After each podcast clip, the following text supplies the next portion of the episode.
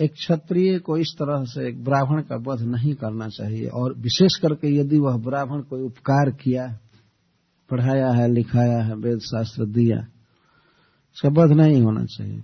अब दूसरी बात बता रही है,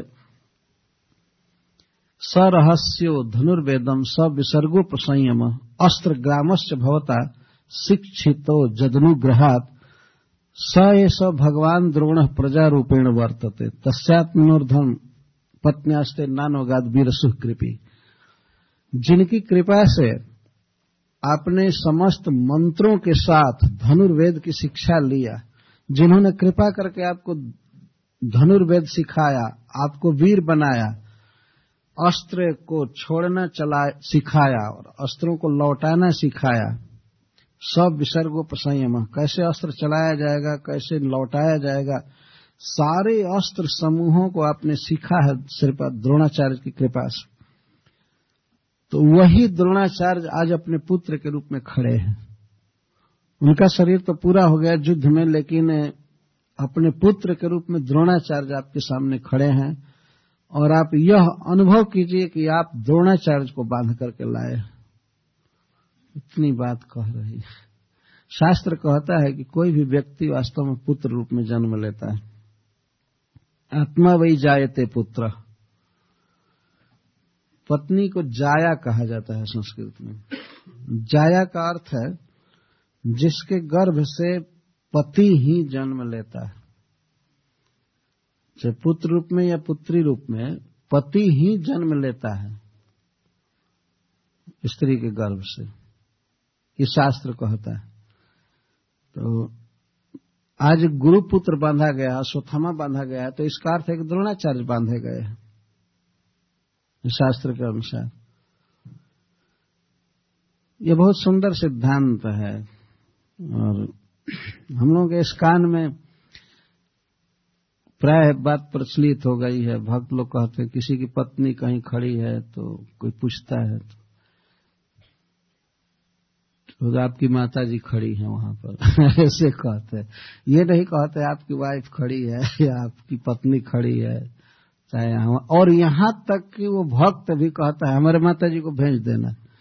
बड़ा संदेह होता है, अपनी पत्नी को माता जी कहना। है पर शास्त्र के अनुसार यह भी ठीक है। एक दृष्टि से। पर व्यवहार में ऐसा नहीं कहना चाहिए। व्यवहार में तो बोलने का नियम है कि अगर पति अपनी पत्नी के विषय में कुछ कहना चाहता है तो अपनी पुत्री या अपने पुत्र का नाम लेकर के कहना चाहिए। उसकी मम्मी को कह देना, यह कार्य करना ऐसे बोलना चाहिए। और जब पत्नी बोलेगी पति के विषय में तो वही पुत्र का या पुत्री का नाम रखकर कहेगी, इसके पापा को या डैडी को कह देना इसके पिता को कह देना ये नियम और हमने तो देखा है कि विदेश में स्त्रियाँ तो अपने पति को नौकर जैसे नाम रखकर बुलाती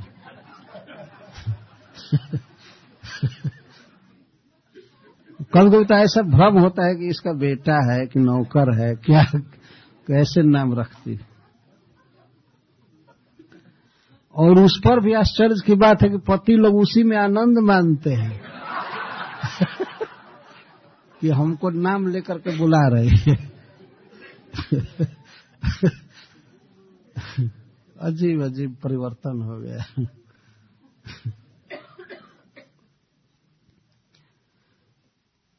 तो इस तरह से एक शास्त्र का सिद्धांत है कि पति ही पुत्र के रूप में जन्म लेता है अपनी पत्नी के गर्भ से। इसीलिए विवाह में बहुत सावधान रहना चाहिए। अब जिस, जो हमारी माँ बनेगी, वो स्त्री बहुत सुशील होनी चाहिए, गुणवती होनी चाहिए, क्योंकि उसके गर्भ से जन्म लेना है। ये मान करके चला जाता है। तो यहाँ पर, द्रौपदी जी यह कह रही है कि द्रोणाचार्य अपने पुत्र के रूप में खड़े हैं और आप उनको बांधे हैं। यह तो उपकार की बात है कि जिस गुरु ने सारा धनुर्वेद सिखाया अस्त्र विद्या सिखाया, और उसको इस तरह से बांधा जाए, यह उचित नहीं है। तीसरी बात यह कह रही है कि तस्यात मनोर्धम पत्न्यास्ते नानवगाद वीरसु कृपी। उनकी पत्नी, कृपाचार्य की पत्नी कृपी, इसीलिए सती नहीं हुई कि उसका बेटा अभी छोटी उम्र का था। ये द्रौपदी जी कह रही पहले स्त्रियाँ सती हो जाती थी अपने पति के मरने के बाद, लेकिन कुछ नियम रहते थे कि जिस स्त्री का बच्चा अभी छोटा है तो वो सती नहीं हो सकती है, क्योंकि पिता भी चले जाए, माँ भी चली जाए तो उस बच्चे का पालन कौन करेगा? तो बच्चा यदि छोटा है तो वो सती नहीं हो सकती है। माँ यदि गर्भवती है तो वो सती नहीं हो सकती। कुछ ऐसे नियम तो द्रोणाचार्य महाभारत के युद्ध में मार दिए गए, परंतु कृपी द्रोणाचार्य की पत्नी उनके साथ सती नहीं हुई, क्योंकि अश्वत्थामा कम उम्र का भी था। एतीय सेनापति भी बना था कौरों की तरफ़ से एक दिन के लिए, लेकिन फिर भी आयु में अभी छोटा था। अतः अपने पुत्र के रक्षण के लिए पोषने के लिए वह सती नहीं हो गई तो द्रौपदी जी के कहने का आशय है कि आज वह हमारी गुरु माता जब यह सुनेगी और देखेगी कि उसका पुत्र इस तरह से बांधा गया तो उसे कितना दुख होगा। और यदि मान लीजिए अश्वत्थामा का वध कर दिया जाता, तब तो उसकी हालत क्या हो जाती। जिस पुत्र के लिए वो सती नहीं हुई, अपने पति का विरह सहली और वह आज अपने पुत्र की दुर्दशा देखे, इस तरह से बांधना, अपमानित करना या वध कर देना तो कैसे सह पाएगी? बेचारी दुखी होगी। इस प्रकार की बात सोच यही महानता है ना, दूसरे के दुख को समझना, यही महानता है। द्रौपदी के पाँचों पुत्र मार दिए गए हैं, इसको वो सह रही है। लेकिन दूसरे का पुत्र बाँध करके आया है, इसको सह नहीं रही। कभी कभी कुछ लोगों के मन में ऐसा भ्रम होता है, शंका होती है कि द्रौपदी बहुत कठोर हृदय की स्त्री थी। जैसे भगवान जब संधि दूत बनकर जा रहे थे तो द्रौपदी ने अपना केस दिखाया था कृष्ण को, कि आप देख लीजिए हमारे केस जब से दुशासन ने हमारे केस को पकड़ा है, तब से मैंने प्रतिज्ञा किया है कि जब तक उसका खून नहीं आएगा तेल के रूप में, तब तक मैं केस नहीं बांधूँगी। तो आप संधि कराने जा रहे हैं तो ठीक नहीं है। आप होने दीजिए युद्ध और मरने दीजिए सबको तो ये सब घटनाएँ हैं जिसे ऐसा लगता है कि द्रौपदी बहुत कठोर हृदय की थी। लेकिन वास्तव में वो कठोर हृदय की नहीं थी। कुछ खास मौके पर व्यक्ति को कठोर होना चाहिए और कुछ ऐसे अवसर आते हैं, उसमें बिल्कुल सॉफ्ट होना चाहिए। जहाँ तक किसी व्यक्ति ने उपकार किया है बहुत बहुत उपकार, अर्जुन को अर्जुन बनाया है सब तरह से तो उसके द्वारा अगर कदाचित कोई अपकार हो गया हो तो उस अपकार को भूल जाना चाहिए। हो जाता है इसे जैसे हमारे यहाँ कहते हैं कि कोई गाय बहुत दूध देती है, जिसका दूध दूहे हैं आप, और कदाचित कभी किसी समय वो लात मार दे, किसी तरह से लात मार दे, चोट भी लग जाए, फिर भी सहते हैं। कहते हैं, दुधारू गाय का लात भी सहना चाहिए। क्या करेंगे? उसने बहुत दूध दिया है, बहुत उपकार किया है। कभी अपने स्वजनों द्वारा भी बहुत अपकार हो जाता है, या तिरस्कार हो जाता है। माता पिता इतनी सेवा किए हैं बच्चे की, लेकिन कभी कठोर बोल देते हैं, या पति जो अपने पत्नी से इतना प्रेम करता है, कभी हो सकता है कि पत्नी का तिरस्कार कर दे। तो पत्नी का कर्तव्य होता है कि वो सहे कभी मन में रोष न रख, या पत्नी ने प्रेम से पति की सेवा की है, अपने पिता को छोड़ा, भाई को छोड़ा, अपने नैहर को छोड़ा, पति के साथ रहती है। बेचारी से कभी कोई गलती भी हो गई तो पति का कर्तव्य है कि उसको सहे।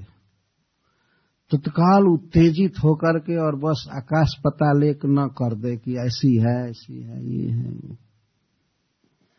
ये सब व्यवहार की बातें हैं।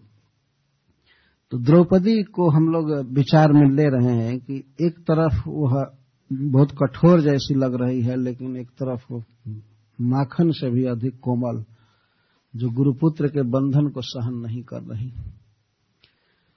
और उस शोक की दशा में भी वह अर्जुन को शिक्षा नहीं दे रही है। तद धर्मज्ञ महाभाग भवद्भीर गौरव कुलम ब्रजनम नारहति प्राप्त पूज्यम वंदेम अभीक्षण सह अर्जुन को संबोधन कर रही है, हे धर्मज्ञ, हे महाभाग इस तरह से। उसे कहने का आशय था कि मैं आपको शिक्षा नहीं दे रही हूँ। केवल आपके गुणों का मैं स्मरण करा रही हूँ कि आप सदा से कैसे हैं। आप धर्म का तत्व जानते हैं। किस स्थिति में व्यक्ति का क्या कर्तव्य होता है, इसको आप खूब अच्छी तरह से जानते हैं। धर्मज्ञ और महाभाग। महाभाग का अर्थ है आप परम भाग्यवान हैं। आप पूर्व जन्म में या इस जन्म में बहुत सुकृत किए हैं, बहुत शुभ कर्म किए हैं। कभी ऐसा पाप नहीं किए हैं कि आपने ब्राह्मण को मारा हो या किसी को दुख दिया हो। ऐसा काम आप नहीं किए हैं। तो आपके द्वारा सदा ही गुरु के कुल की मर्यादा पाली गई है। आपने ब्राह्मणों का आदर किया है, ब्राह्मणों का साथ दिया है, दिन दुखियों को सहारा दिया है। यह आपका इतिहास है। इसलिए आपके द्वारा इस तरह से गुरुपुत्र को बांधना ठीक नहीं। शिक्षा भी दे रही है, लेकिन कितनी शालीन भाषा में शिक्षा दे रही है। ये किसी भी स्त्री को सीखना चाहिए कि पति से कैसे बोलना है। शिष्ट भाषा का प्रयोग कर रही एक तरफ़ से वो कह रही है कि गुरुपुत्र को बांधना अनुचित है। लेकिन दूसरे तरफ़ कह रही है कि आप सदा उचित कार्य किए हैं, सदा से आप महान हैं, इसलिए यह कार्य आपके योग्य नहीं। इस तरह से गुरुपुत्र को बांधना ठीक नहीं। भाषा ऐसी होनी चाहिए, नहीं तो काम भी नहीं होता है, ऊपर से और झगड़ा हो जाता है। और कर्कश बोला जाए, कोई मान लीजिए द्रौपदी गाली देने लगती, अरे न लायक कहीं के तुम बाँध कर लाए, तुम हमेशा यही किए हो, बुद्धि नहीं है। ये कहा जा सकता था। ये आँखें फूट गई है नहीं पहचान रहे हो कि ये गुरुपुत्र है।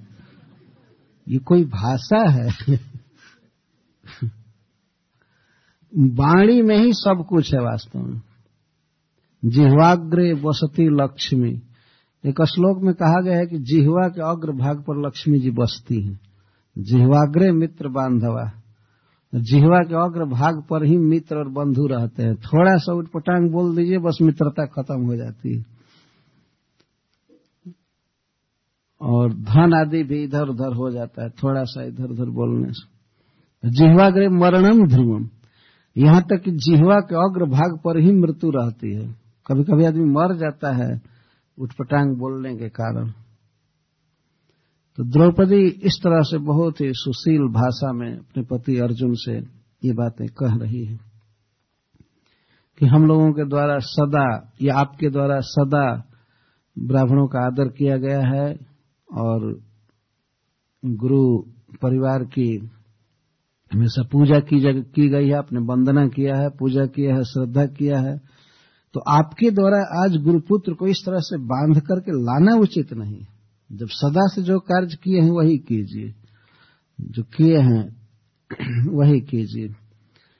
और अब चौथी बात बोल रही है मारोदिदस्य जननी गौतमी पति देवता जथाहम मृतवत्सारता रोदे में अश्रमुखी मुहु। मैं नहीं चाहती हूँ कि मेरी गुरु माता बारंबार आँखों से आँसू बहाती हुई रोवे, जैसे मैं रो रही हूँ। माँ रोदि दस जननी, गौतमी पति देवता। अस्य जननी, इस अश्वत्थामा की माँ जिसने जन्म दिया है इसको, मैं नहीं चाहती हूँ कि वो बेचारी रोवे। जैसे अहम रुद्मी अश्रुमुखी, जैसे मेरे मुख से, आँखों से आँसू की धारा बह रही है, और जैसे मैं रो रही हूँ पुत्र के विरह में। मैं नहीं